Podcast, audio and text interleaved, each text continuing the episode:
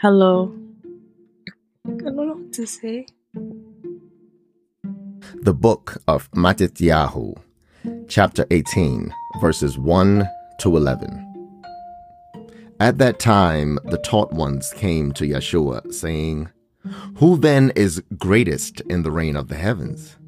And Yeshua called a little child to him, set him in their midst, and said, Truly I say to you, unless you turn and become as little children, you shall by no means enter into the reign of the heavens. Whoever then humbles himself as this little child is the greatest in the reign of the heavens.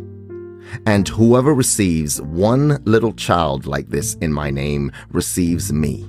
But whoever causes one of these little ones who believe in me to stumble, it is better for him that a millstone be hung around his neck, and that he be drowned in the depths of the sea.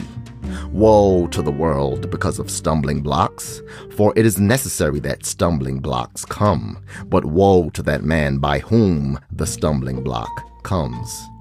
And if your hand or your foot causes you to stumble, cut it out and throw it away from you. It is better for you to enter into life lame or crippled rather than having two hands or two feet to be thrown into everlasting fire. And if your eye causes you to stumble, pluck it out and throw it away from you.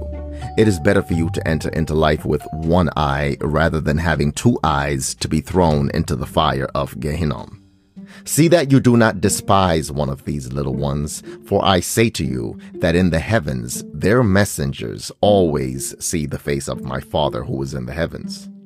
For the Son of Adam has come to save what was lost.